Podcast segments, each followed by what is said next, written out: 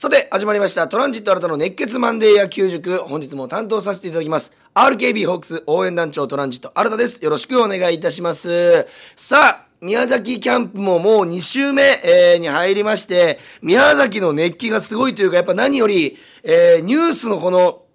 時間に、えー、あの、キャンプニュースがね、流れてるというスポーツニュースで、僕はやっぱそれがたまらなく嬉しいなというところと、選手たちがね、もう本当にもうがむしゃらになってね、野球に取り組んでる姿を見るだけでも、あ、こんなに幸せなんだと。これはね、ホークスだけじゃなくて12球団、えー、どこのニュースを見てもそうでございますし、もうこのピッチャーこんな投げ込みしてるのかとか、もうこのバッターこんなに触れてるのかと。えー、ちょっとね、宮崎は雨が多くて、なかなか選手、チーム、監督、コーチが思うような練習ができていないというような中で、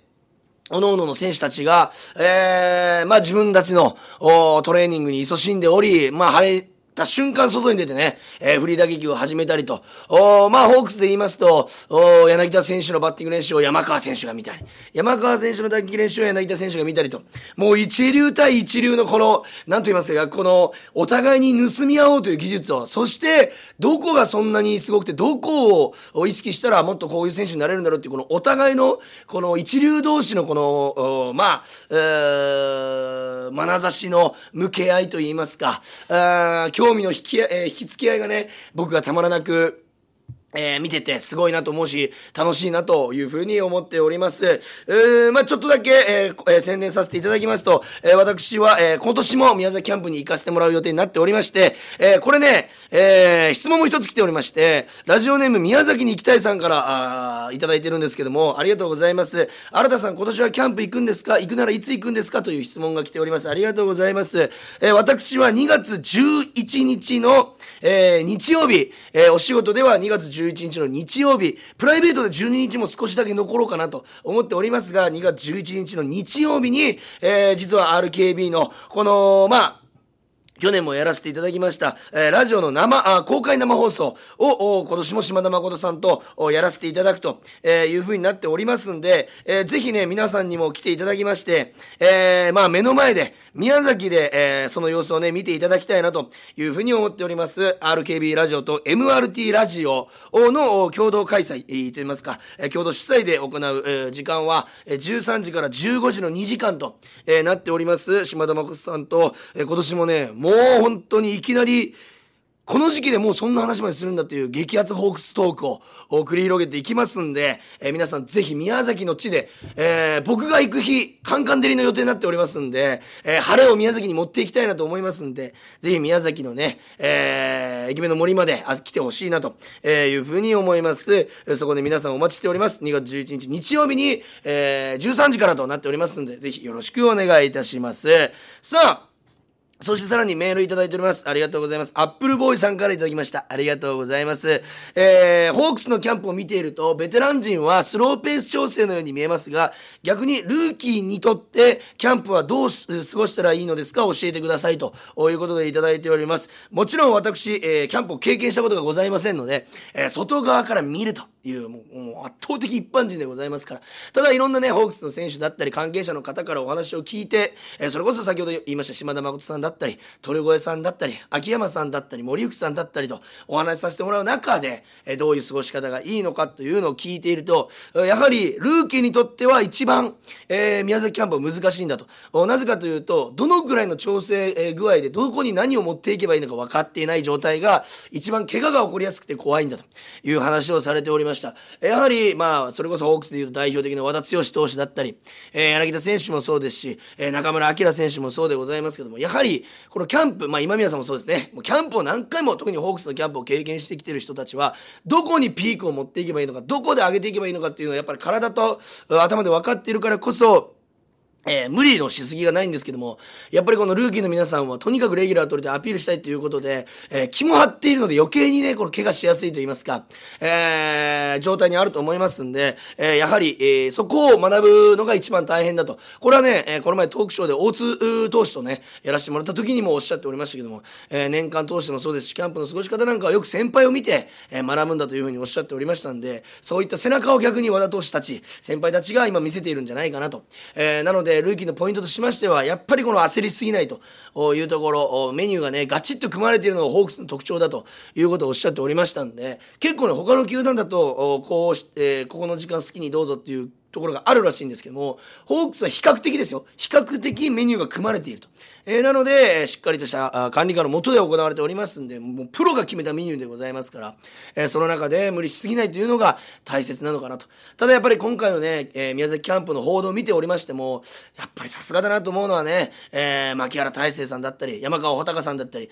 やっぱ超一流の選手であっても、もう先に、えー、球場入りして、30分早く入って、入念なストレッチをしていくと。やはりどれだけ体が資本、体が大事なのかっていうのを物語ってる。えー、全員が全員同じペースでえウォーミングアップできたり、同じペースで体が動かせたり、同じペースでスイングできるわけじゃないということを分かってる。さすがの、俺そこはやっぱプロ野球選手だなと。やっぱりこの尊敬するところでありますよね。えー、自分を一番分かってるのは自分だと。なので、やっぱり、え、球場にも早く入ったりとか、逆に、球場から早く出たりとかね、今日はケアに当てるだったり、えー、そういったところをコントロールできる中堅ベテラン以降の選手たち、本当にすごいなというふうに思います。えー、もう僕自身にね、目を向けますと、本当に、えー、もう毎日、本当に好きなものを、好きなお酒と一緒に飲んで、全く節制できておりませんから、そういうところしっかり見習わ見習わないといけないなと、え、改めて思うんですけど、やっぱりどうしてもね、え、こういう方多いかもしれないけど、やっぱ怠惰な生活になっちゃうと、それはやっぱりね、もちろん、プロ野球球選手は、引退するまで、そして引退した後もね、体作りといいますか、コンディショニングが大事というのはあって、えそういうところをね、怠けてる選手はもう誰一人としていないんですけども、えー、我々でも真似できると言いますか、そういった準備を早くするだったり、体のことを気遣うというところ、えー、プロ野球選手から学びたいなと、えいうふうに思いました。そしてさらにもう一つ、メール来ております。こちら、長崎県の方かな。えカルロス・トシキと俺がドライブさんからいただきました。長崎在住のホークスファンですと、キャンプも始まり、いよいよ野球の季節になったなと嬉しく思います。シーズンオフもマンデー野球塾は欠かさずに拝聴して、えー、させていただいております。ありがとうございます。いつも楽しい放送ありがとうございます。いえ、こちらこそ本当にありがとうございます。キャンプ情報やオープン戦の情報も楽しみにしています。来月には春の選抜高校野球が始まります。九州勢の活躍にも期待しています。高校球児のプレーをする姿を見ると元気になれますと。さて私事ですが30年前の夏、高校3年生の時に私の所属する長崎北洋大高校が甲子園に出場しました。あ、そうなんだ。あ、以前メールでもいただいてたかなこれ。初出場でしたが、ベスト8まで勝ち進みました。すげえめちゃくちゃすごいですね。私はベンチ入りできなかったのですが、甲子園出場は私の人生の転換期となりましたと。ちなみに当時のチームメイトの中には、福岡教育大学に進学して、野球をしていた仲間もいましたと。えー、僕と同じ大学じゃないですか。てか大先輩じゃないですか。えー、こう、えー、甲子、えー、甲子園出場は、あ私の転換期となったと。そして、えー、大学福岡大学に通っていた私は土日によくリーグ戦を見に行ってましたと。世代は違いと新田さんもプレーして、えー、いたと知った時は思わず「へえ」と声が出ました。だから甲子園も福岡六大学野球も懐かしい思い出ですと。長文すみません。最後まで読んでいただきありがとうございますと。頂いております。すげえ。北洋大の強かった時の8まで行った時なんだ。関係ないですからね。正直ベンチ外とかベンチまあ関係ないと言いますか。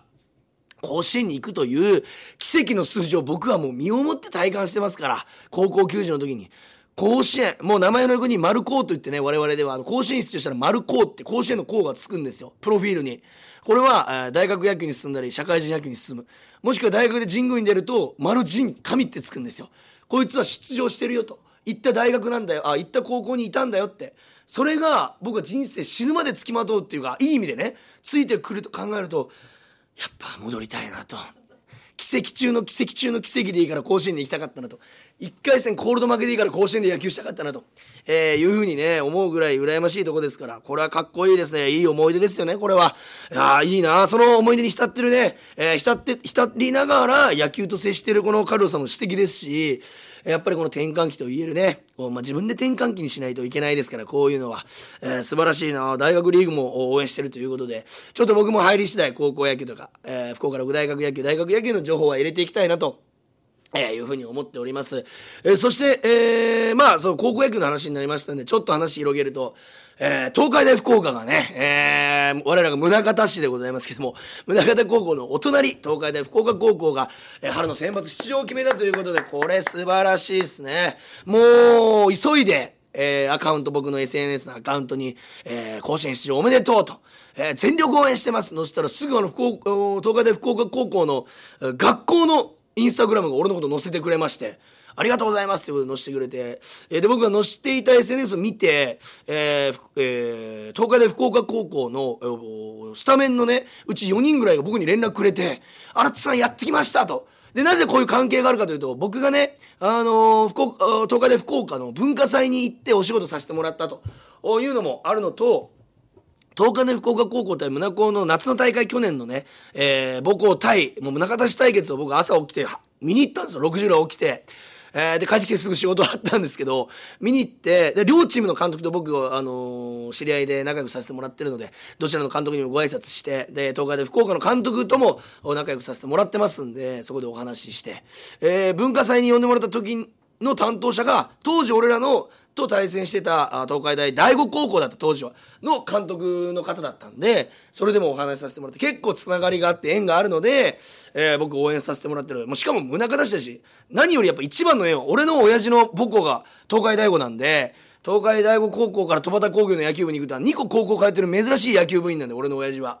えー、でも、やっぱりその親父の名母校でもありますし、やっぱ宗像市代表で、そして福岡県代表で、九州代表で甲子園に行くと。これはもう圧倒的優勝候補として応援させていただきますんで、注目選手、ピッチャーもいればね、えー、外野にもいい選手がいるんで、ぜひ皆さん応援していただきたいなというふうに思います。すいません、ちょっとオープニング長くなりましたが、えー、今日の本編にも入っていきたいと思います。それでは今日もよろしくお願いします。プレイボールトランジット新たの熱血マンデー野球塾。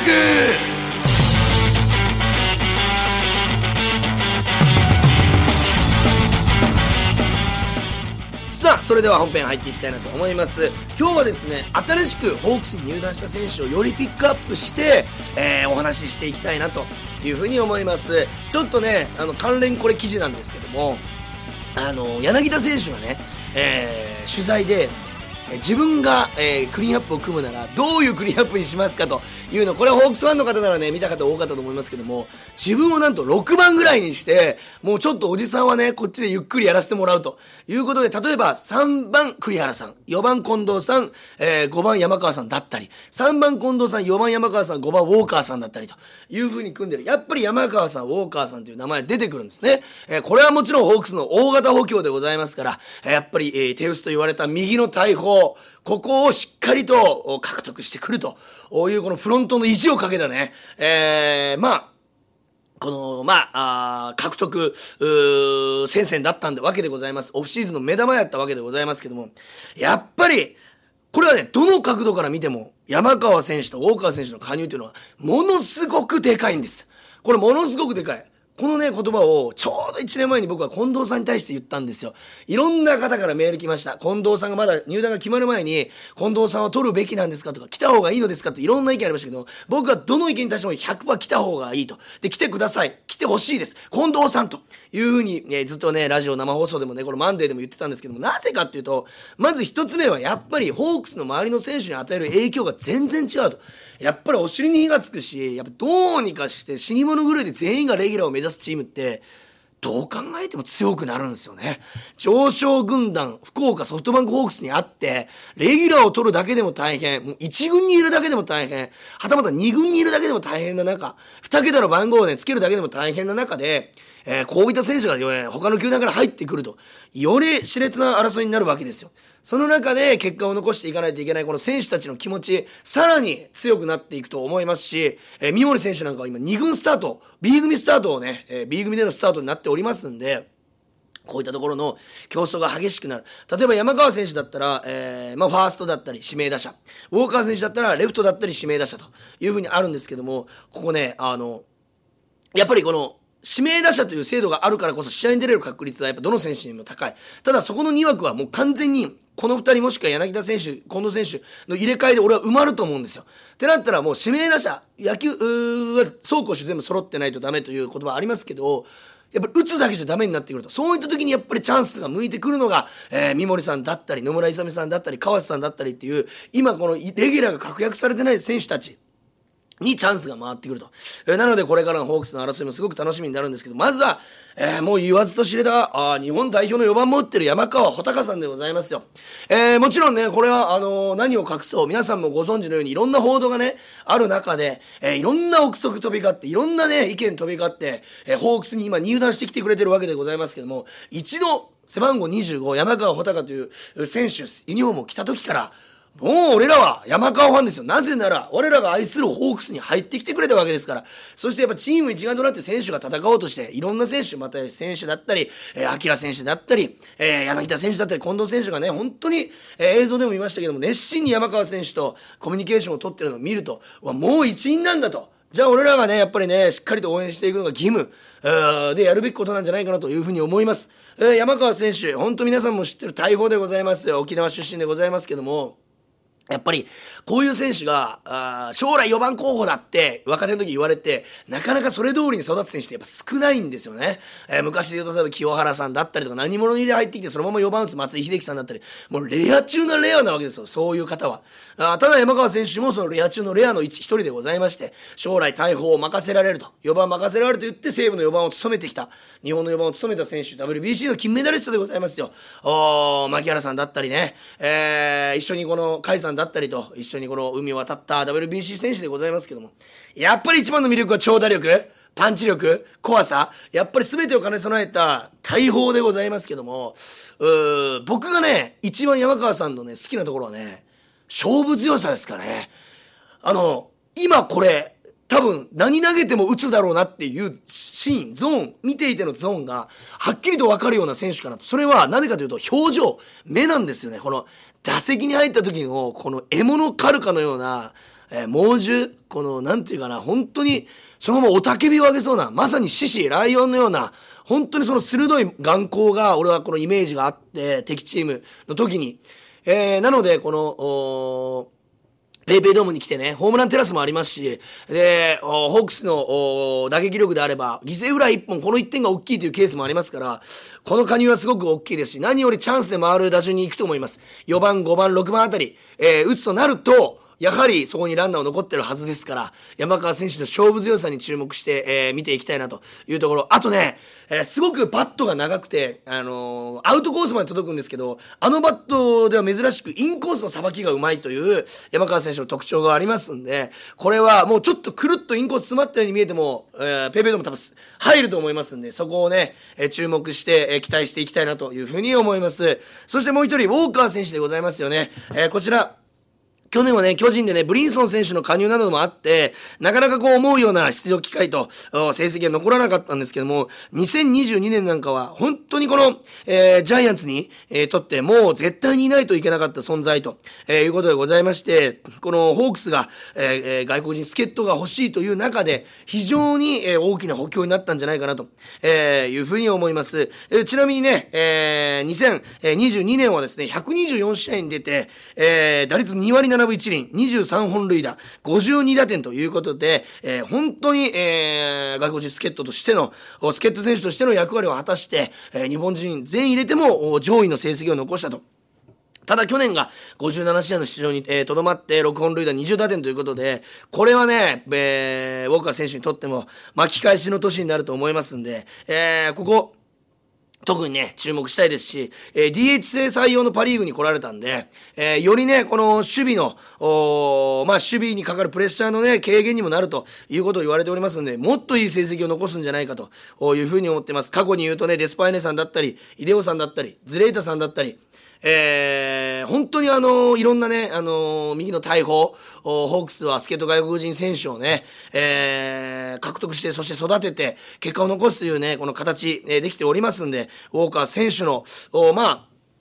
活躍にも期待していきたいなというふうに思います。間違いなく、この2選手が大きな得点力の、もうエンジンというか源になるのはもう間違いないですから、えー、皆さんでね、全力応援していただきたいなと。特にあの、ウォーカー選手はドレッドヘアをね、えー、もう、しっかりともう単発というかもう、もう坊主ぐらい買って、俺、最初、え、また新しい外国人の選手と思ったらウォーカー選手だってびっくりして、えー、今までのね、あのー、強烈なドレッドヘアではなくなっているので、えー、最初にいたファンの皆さんを見つけるのが最初大変かもしれませんけど、ひときわ大きいんでね、メディシンボールを投げる、なんかね、測定する体力テストでも、柳田選手がうわーっていうぐらい遠くに投げてましたんで、やっぱり持ってる持ち前の破壊力はすごいですから、あその打撃にね、注目していただきたいなというふうに思います。さあ、今日もたくさんメールいただきましたし、たくさん喋ってありがとうございます。本当にオープニングの方が長かったんじゃないかぐらい喋っておりますけども、えー、来週以降もね、えー、皆さんからの、ね、メールをお待ちしております。kor.rkbr.jp、kor.rkbr.jp までよろしくお願いします。たくさん皆さん送ってください。すべてに答えていきますのでよろしくお願いいたします。そして何度も言いますけども、2月11日の土曜日ですね。失礼しました。2月11日の日曜日、えー、昼の13時、1時からですね、えー、公開生放送を宮崎キャンプの場所、ホークスの宮崎キャンプの場所、イケメンの森、えー、運動公園でやりますんで、島田誠さんと公開生放送でございます。えー、そちら、えー、宮崎にも遊びに来ていただきたいなというふうに思います。それでは今日も聞いていただきありがとうございました。来週は宮崎情報いっぱいお届けします。ゲームセットここで Google ポッドキャストをご利用の方へお知らせです。Google ポッドキャストは2024年6月23日をもってサービスを終了します。引き続きこの番組をお楽しみいただくには、 radiko、 Apple ポッドキャスト、 Spotify、 Amazon ミュージック、YouTube ミュージック、いずれかのアプリをご利用ください。これからも RKB ラジオのポッドキャストをお楽しみください。